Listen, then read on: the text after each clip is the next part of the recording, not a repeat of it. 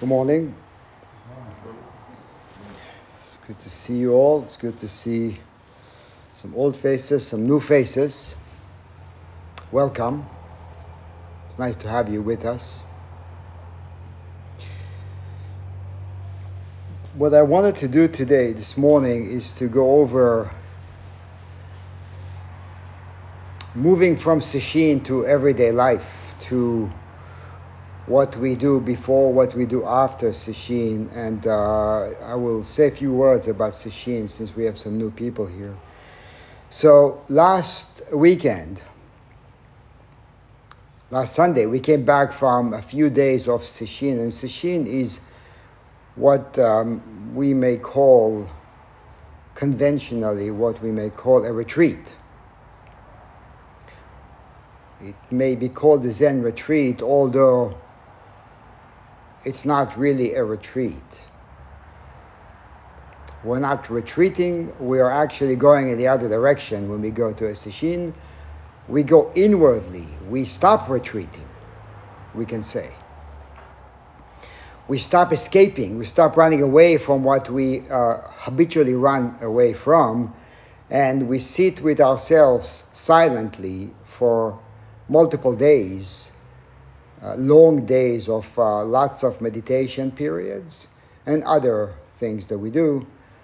And uh, the purpose of that is to come together to create a sense of unity and uh, to spend that time, uninterrupted time, looking inwardly and merging inwardly and outwardly, in a nutshell.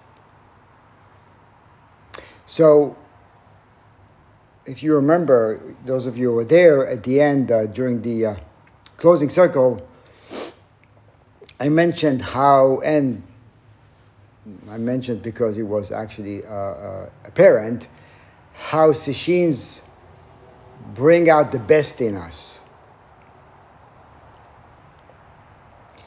And it was incredible to see how much dissolving had happened during Sesshin and uh, also how much resistance we encounter.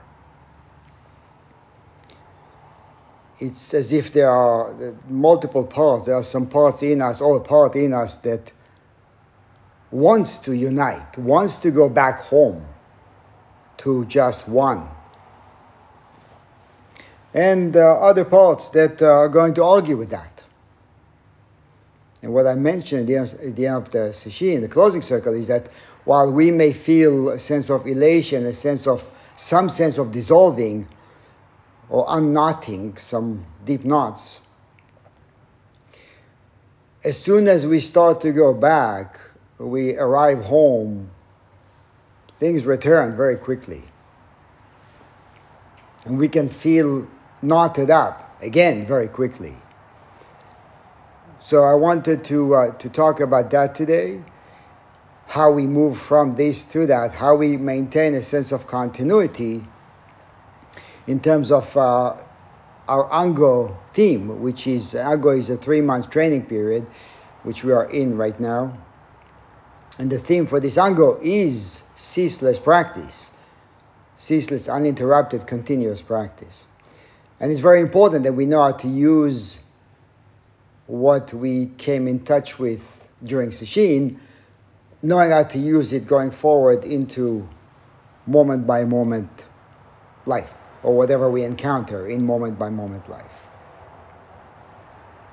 So I'll talk a little bit and I want to open it up and see if we can have a short mondo on that. So going back to uh, Dogen's Gyoji, which was brought up at the beginning of this Ango period. So I'm going to go back to a paragraph, a couple of paragraphs from that, and then talk about it. Dogen said the underlying principle of this practice is that the whole universe in all 10 directions receives the merit of our ceaseless practice. Though others may not recognize it, though we may not recognize it ourselves, still it is so.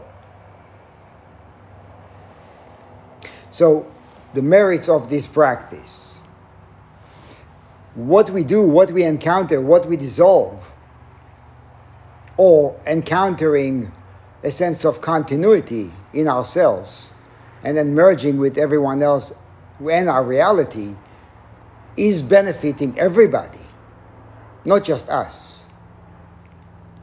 Obviously, when we encounter oneness or unity, how could anybody be excluded? So, whatever is going on inside will affect what's going on outside. So, we take responsibility for what's going on inside, work with it, dissolve knots, and then obviously it's being shared by everyone, with everyone. As a result, owing to the ceaseless practice of all the Buddhas and ancestors, our own ceaseless practice has clearly manifested. And owing to our ceaseless practice, the ceaseless practice of all the Buddhas clearly manifests, and the great way of the Buddhas pervades everywhere. And owing to our ceaseless practice, the Buddha's way rolls perpetually onward. Accordingly, Buddha after Buddha and ancestor after ancestor have dwelt within Buddha, have acted from the heart of Buddha, and have fully manifested Buddha. And they have done so without a single moment's interruption. Due to this ceaseless practice, there is the sun, the moon, and the stars. Due to this ceaseless practice, there is the great earth and the vast expanse of space. Due to the ceaseless practice, there is body and mind, along with the internal effects of our past karma and the external conditions of our surroundings. So this, this last paragraph is very important because it is making the connection, or it's pointing at how we need to make a connection between what we encounter and then how we use it going forward. So our practice is designed, designed to shed light on the Dharma, which is none other than shedding light on the way things are by nature. Before the mind adds layers of personal interpretations and elaborate perceptions that become a source of attachment and identification. Observing life or reality as it is, it is revealed as revealed as dynamic, interconnected, non-dual, and fully expressed as ceaseless, without a single moment's interruption, as Dogen says. That's what we encounter. It's not what we seek. It's not what we're trying to create. It's what we encounter when we observe life. However, this is not the way we experience ourselves or our lives, which is where the discrepancies come from. The view of ourselves is static, often disconnected, alienated, divided, stagnant, and unyielding. We should highlight that unyielding or resistance, resistive which is also the way, which is also what the practice is designed to shed light on. So the practice is showing life as it is, and at the same time, it is showing the way we are with life. It shows us how our self concernedness creates a sense of misalignment with life, and how this discrepancy contributes to our harmful speech and actions. And so, by observing the way life is and recognizing the way we are with life, we develop a fresh, or we can develop a fresh vantage point and can slowly work on dissolving the rigidity of our mind, merge with reality, and essentially change the trajectory of our lives. So it's very important, it's very urgent that we do so individually and as a society. And so when we take on and maintain ceaseless or seamless practice, we become a living manifestation of the Buddha way, which is the way a Buddha will manifest, as Dogen expresses. So, what Dogen is saying is, is Dogen's words can sound out there at times. It's almost like a language by itself. So, it's important that we, we translate the words to understand how do they affect, what do they mean in our lives? What does it mean for me today, now, here, dealing with what I'm dealing with, coming down from the mountain, from Sesshin, merging again with everyday life, everyday challenges, tasks, work, family, traffic, pandemic. So, and it is extremely relevant, but we have to translate it so we can assimilate. As Dogen says, owing to our ceaseless practice, owing to our ceaseless practice, the ceaseless practice of all Buddhas clearly manifests, and the great way of the Buddhas pervades everywhere.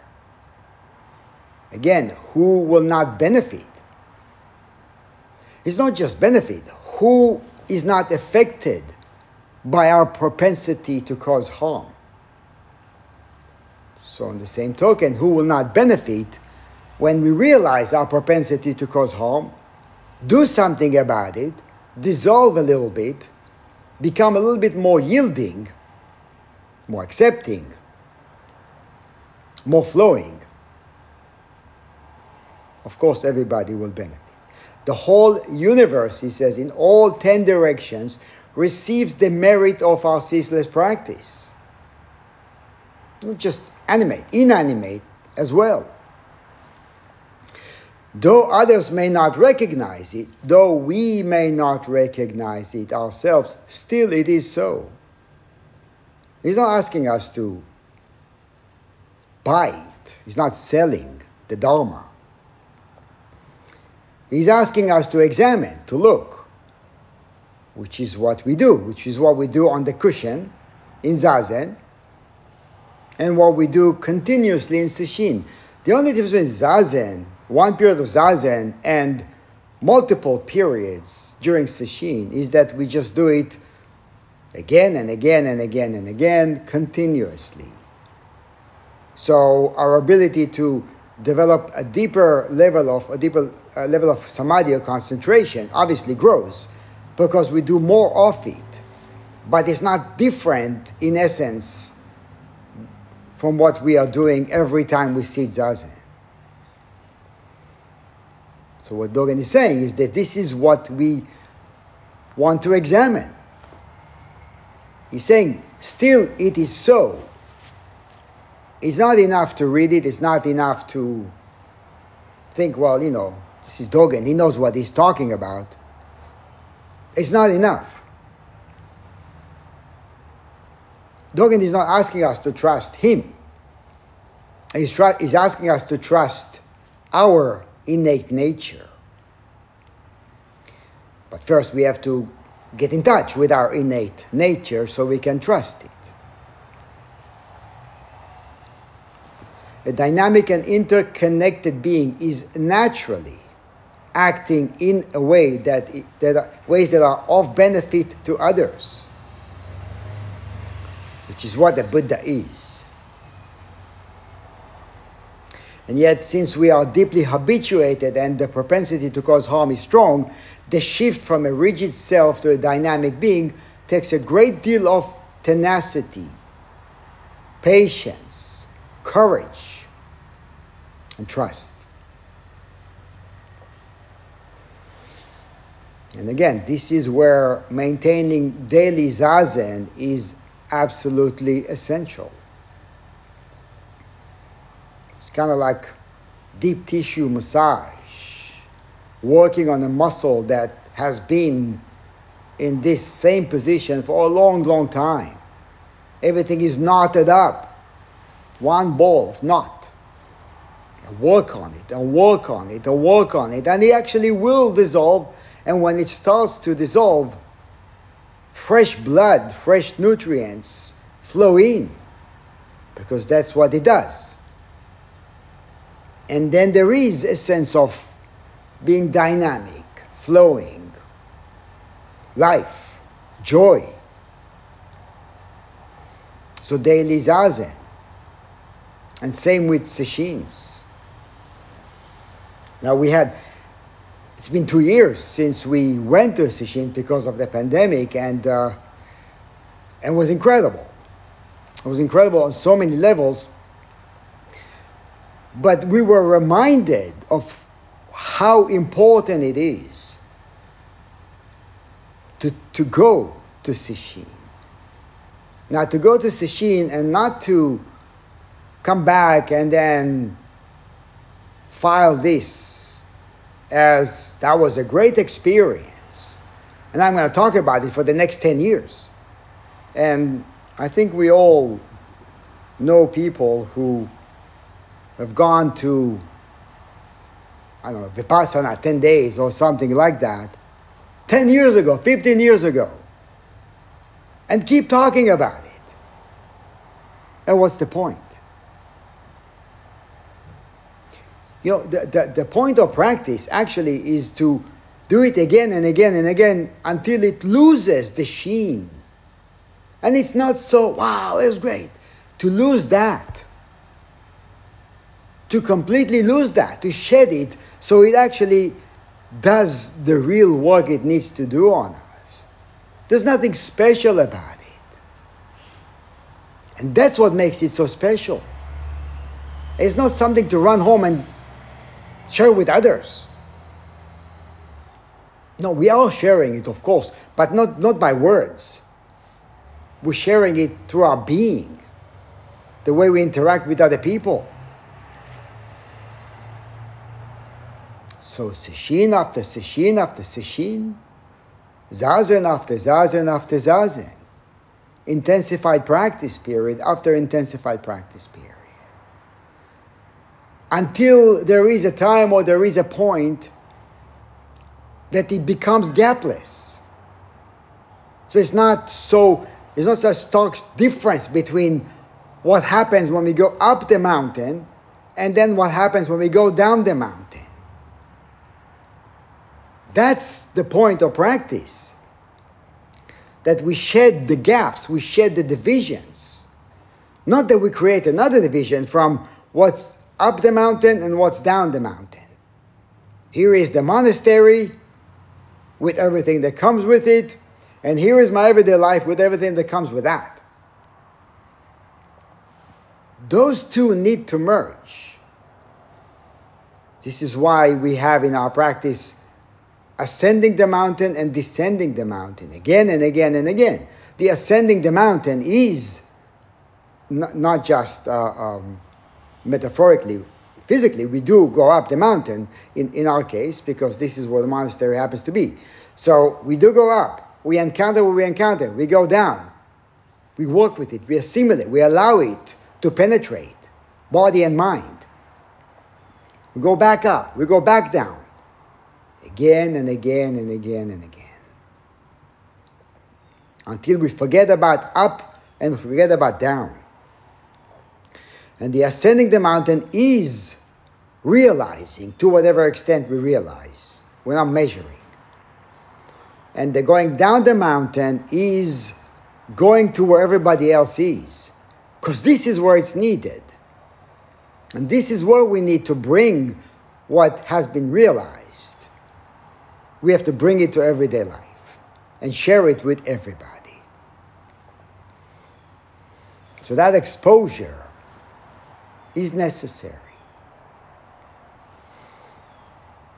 And in Sesshin, during Sesshin, or during Zazen,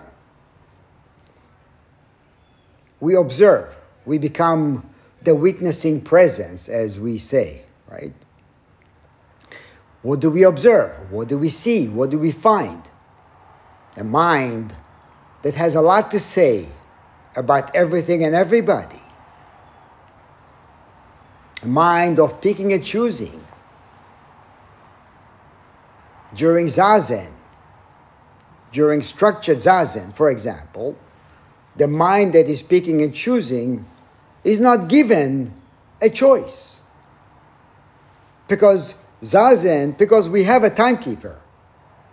We call him Jikido. He is deciding when we begin and when we end. So we relinquish the need, the desire, to make decision. And then we trust. Right? So, so the mind that is that is given so much power, the mind of picking and choosing, that usually, conventionally, is given so much power over our lives, is no longer in charge for that time period. How great is that? And then it's the same but expanded during an intensified training period, like a sesshin, over a period of few days. That mind is on break. Well, it's not on break, but because it's still churning. But in reality, that mind does not get to decide anything. It's going to argue with you, with us. Because it doesn't like to be in the periphery. It wants to be in charge. It wants to have the last word. So one of the beautiful things about Sesshin is that everything is decided for us. What time we get up, what time we walk, what time we sit, what time we eat, what we eat. And, and the beautiful thing about this particular last Sesshin is that while there was a schedule, because of an issue that we had there with the plumbing, we had to change the schedule and we had to relocate from one structure to another, from one building to another, which was exactly what we needed.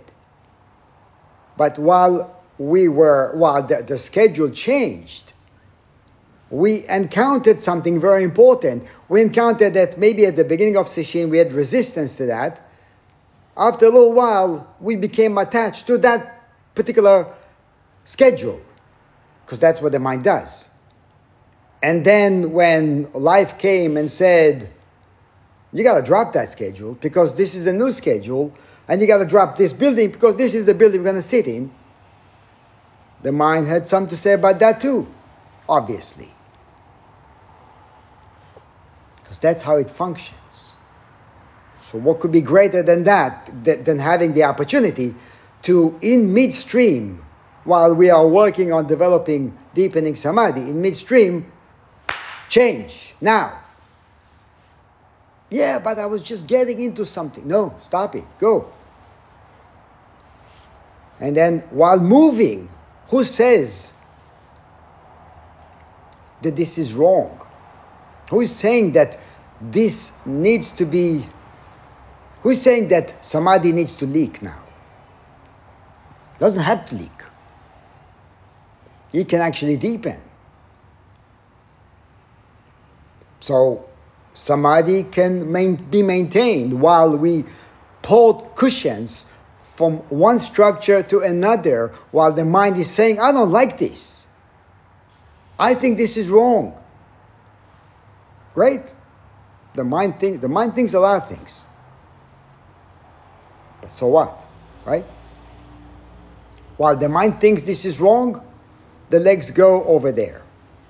And the mind will follow along because it has no choice. And then it ended up being incredible, an incredible opportunity. I think we all experienced that and we all felt how we all felt the new opportunity that we were given. And, and the thing with that is the not knowing the practice of not knowing was in our face because we did not know that this will happen and then we did not know how it will be when it when it happened so we created a schedule and and when we went to the new building that that day the next morning the, the idea was the plan was to do a warm up upstairs so when i came in that morning five o'clock in the morning I went out to the deck, and the answer was obvious. Here's where we're going to do the warm up outside on the deck. That was not something that was decided a moment before that. Life decided that. It's more space, the brisk air, the lake. We talked about merging our own breath with the breath of the universe at the beginning of Sesshin. Well, what could be better than that? We don't have to cram to a small room and do that. It's right there. So when when it was announced that we're going outside for the warm up, there were some frown faces, right? Outside, in this weather, I don't want to do that. Again, the mind says, I want something else. And here is another opportunity to work with it, to take it, take it along for the ride.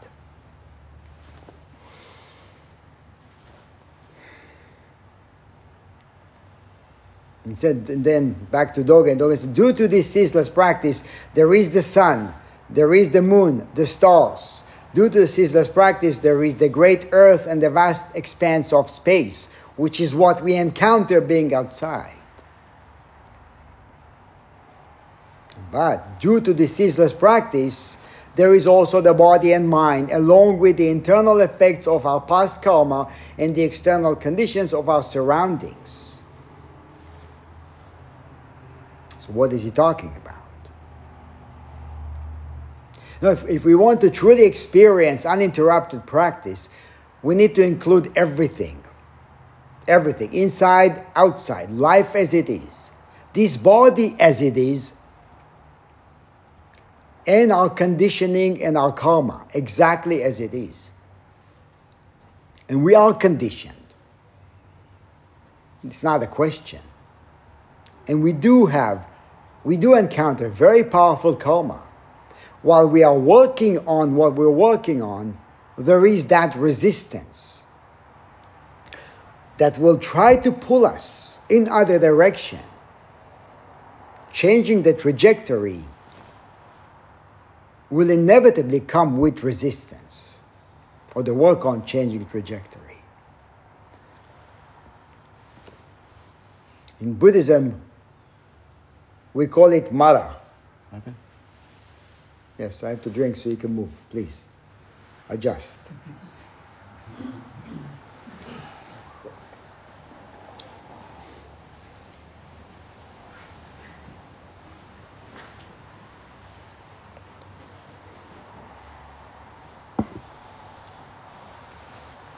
Mara.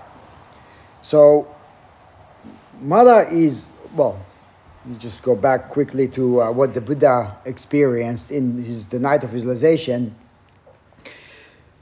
While he was sitting, deepening his practice, deepening samadhi, Mara came and tried to convince the Buddha to go back to being a prince, to have this great life with lots of stuff, in a palace, beautiful women, lots of jewels. And the Buddha kept sitting, and then Mara said at some point, okay, fine, you realize whatever you realize, who is here to witness it, to support it, to say great job. And the Buddha touched the ground and said, This ground is my witness, I don't need anybody else to witness. Then Mara left. And then the Buddha said that later on, throughout his life, Mara kept coming back, disguised as a friend, to try to convince him to go back to a different life. And this is us, obviously, this is our conditioning. This is the different aspects in us it, which shows up as resistance, as I have opinion, as what's the point? Why should I practice? Why should I sit? And it's very strong. It will be very strong. So we have to acknowledge it. And this is why Dogen is saying is that this body as it is, and of course, our conditioning and our karma, right? The internal effects of our past karma, the internal effects is what we encounter when we sit. It's what we encounter when schedule changes and we don't like it or something changes, we don't like it. So it's good. It's part of practice. It has to be part of practice, but we have to be careful because it can destabilize us. Well, it's a fork on the road. It can actually deepen our practice or rob us out of practice. And those of you who have been here for a while have seen many who have come and go and left. That's what happens. We're not faulting them, we're not judging them or anybody. We actually understand why it happens. We have to understand why it happens. Because it happens to all of us. So we have to know how to nurture the practice constantly, every day. It's the same as nurturing a plant. We have a plant. We, you know, many of us bought plants and killed them, right? We all know what that feels like or looks like. We buy a plant, it looks beautiful, and I'm going to take care of this thing. It's beautiful. A couple of months later or a couple of weeks later, what happens? So we buy a plant. If we really want the plant to, to do well, we have to actually understand the needs of the plant. Plants are not the same, right? Maybe this plant needs less water. Maybe I put too much water, I kill it. Maybe it needs more water, I put too little, I kill it. More light, less light, air, whatever, trim it. It needs attention, it needs nurturing. It's the same with our practice. It needs to be nurtured. We have to understand what it takes. What does it take to nurture a practice? Of course, Zazen Kai, Sesshin, Zazen, reading, chanting, sitting, all of it.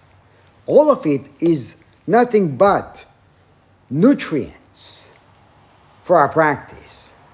So if the mind says, I don't like this nutrient, what do we do with that? Because the mind will say, I don't like 35 minutes of zazen, I, like, I prefer 25 minutes of zazen. I don't like so much chanting, I like less, I like more chanting. I don't like whatever, jihatsu or robes or bowing or, or kinhin or whatever it is.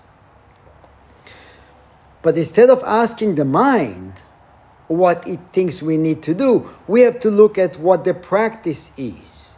So we have to turn towards who we are. We have to study that. This is what we're doing every time we sit. We study, we explore, we get in touch, we understand the, the true needs, and then we can work with that. And in terms, in terms of ceaseless practice, means it means to experience constant, uninterrupted flow in life.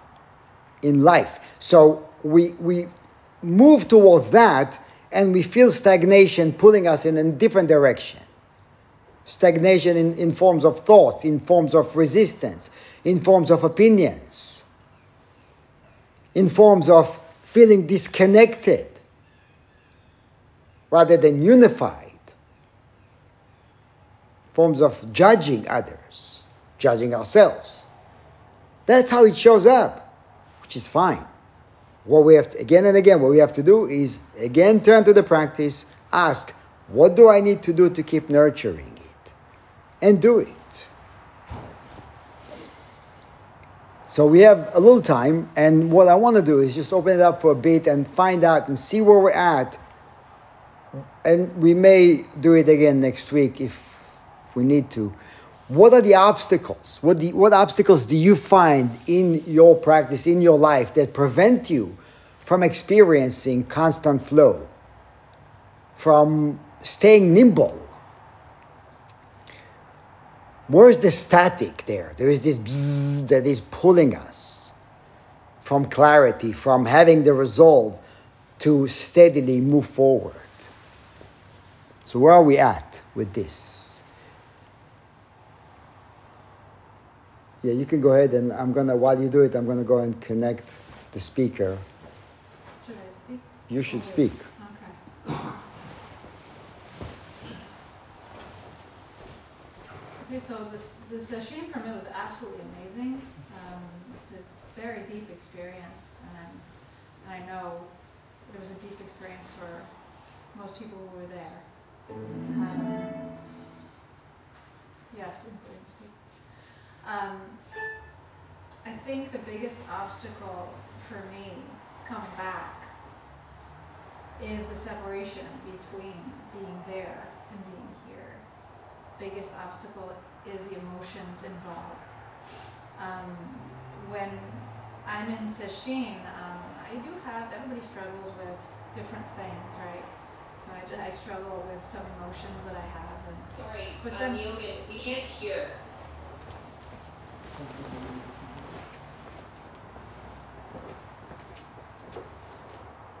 Is it on? Can you hear me? All right, okay. Um, should I start over? No. Uh, so in sesshin, uh, I'm able to work with those emotions. I'm able to sit through it and, and be with it and understand that um, it's not part of my flowing self. Um, but when then I get back, I feel them all come in at me. And and maintaining uh, the flow, the emotional flow, psychological flow within myself becomes the the hardest thing to do. Um, think just thinking about where we were and where we are now, uh, as different places, also is very difficult because really the monastery is inside. It's not there, although it's beautiful there and I love it there um, it's it's here. But being able to feel that always is becomes a constant reminder, reminder, wake up, wake up, wake up. Where's Myogen? Myogen's here. You know? So being able to do that.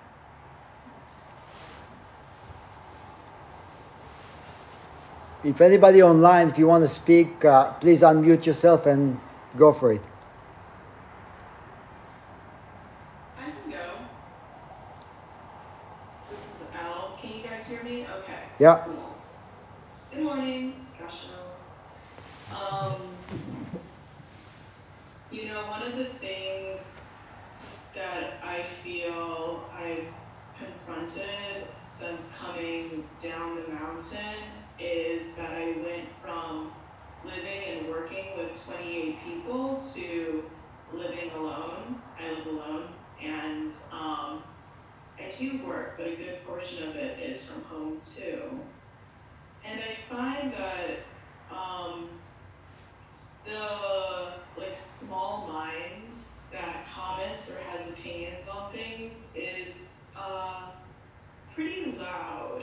And during sesshin, uh, I it's easier for me to quiet it down when I feel I need to a responsibility to maintain the flow with other people that I can physically see or that I'm sitting with. Um, and so I've just been wrestling with that. I think sometimes I get the feeling, you know, I've been trying to wake up earlier since back from sesshin as a way to remind myself in the morning that this matters and um, to more actively meet the day. And sometimes when I'm lying in bed and uh, I have the bell going off across my room, so I have to get up, I think, oh, it would be so much easier for me to get up right now if it was sheen because I know everyone's gonna be exercising at five, and if I'm late, it's going to be a whole thing. And I think that's its own struggle too, is the way that my mind goes back and says, oh, this would have been easier at sesshin. And there's a way that I have a nostalgia for it, which is not, which is um, not reflective of reality, because what has happened has happened, and this is, uh, in some ways, this is my sesshin right now, or my practice is always ongoing, whether alone, uh, physically, or with 28 people in a temple. I've been trying to hold on to that. I, I've been trying to remind myself of the idea that it's a that I am still part of a global community of practitioners, and that also now everyone that I meet, even if they aren't part of the Zendo, is still someone that I'm practicing with. It's very different and less concrete than it was at the Zendo when we were all sitting together in silence.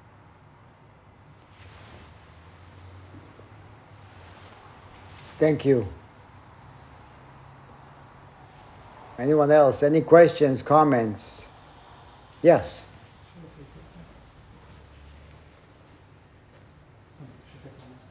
Yes, please. Hi. So, um, yeah, I was thinking about the first uh, line of the Hsin Hsin Ming. I think that not a uh, not a hair's breadth of distinction between good and bad.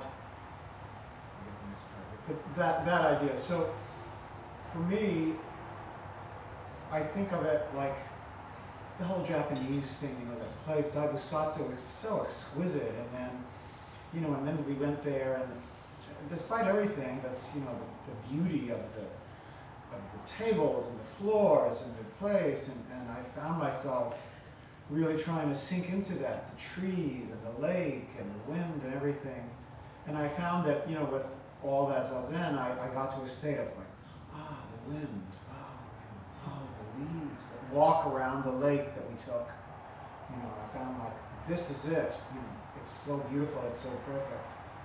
Um, but I think I, maybe there's a tendency to sort of glorify that. And so like now I think, okay, I'm looking out there, there's those, those beautiful trees, they're, those trees are just as beautiful as any other trees. But I guess the thing is, is like even here this morning, if I'm sitting zazen, I can, and I try, focus, look at those trees, the leaves are turning, beautiful colors, there's some orange and some red, and like that. Okay, so part of me thinks that's the whole focus of zazen. But then I remember, you know, maybe the overflowing septic tank is just as much a part of the experience. The, you know, I think there's a koan that's like shit on a stick or something like that. That maybe that's the. I don't know. I'm like, what am I focusing on here in zazen?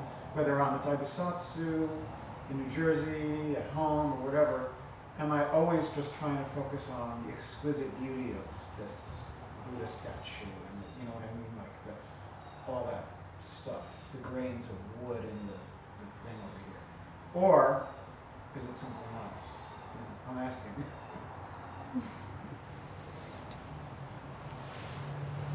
I'll, okay, anybody else? Or online? Okay, can you bring that? Thank you.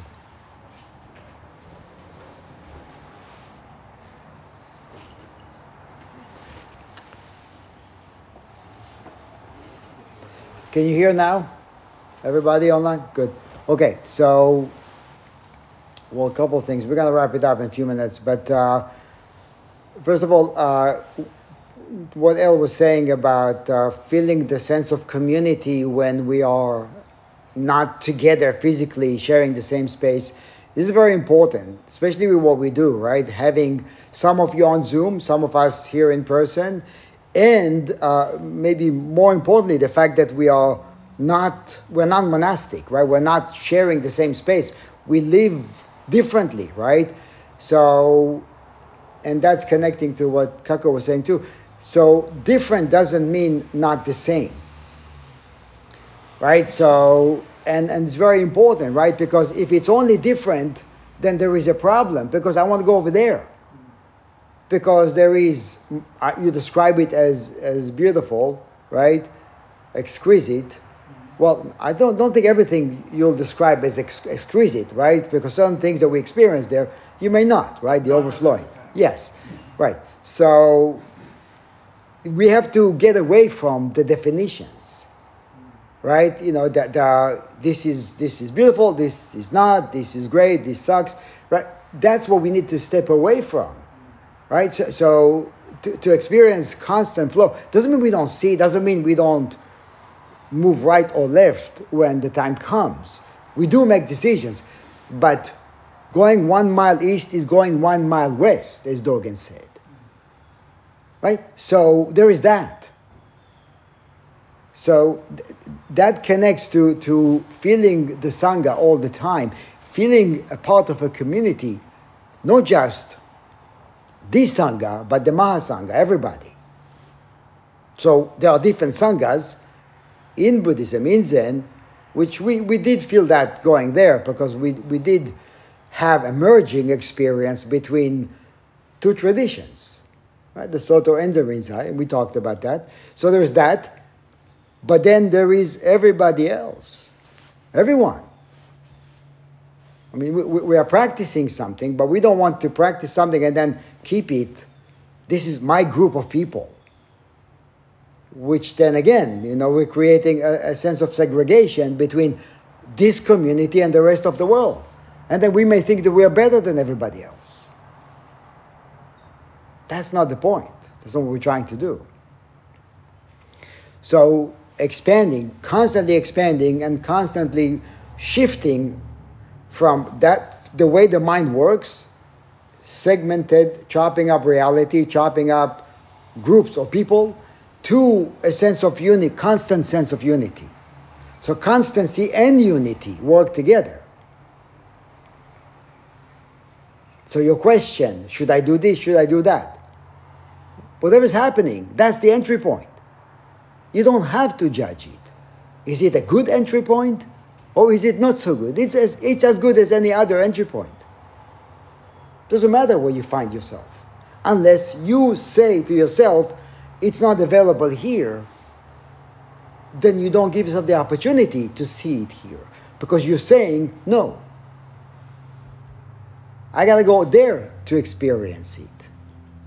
I gotta get, I have to be with these people to experience. I gotta chant. I gotta whatever, right? So that's what we need to move away from. Or we can. This is how the mind shows up, right? The, the mind that chops things up to. So another opportunity. That's all it is. Another opportunity.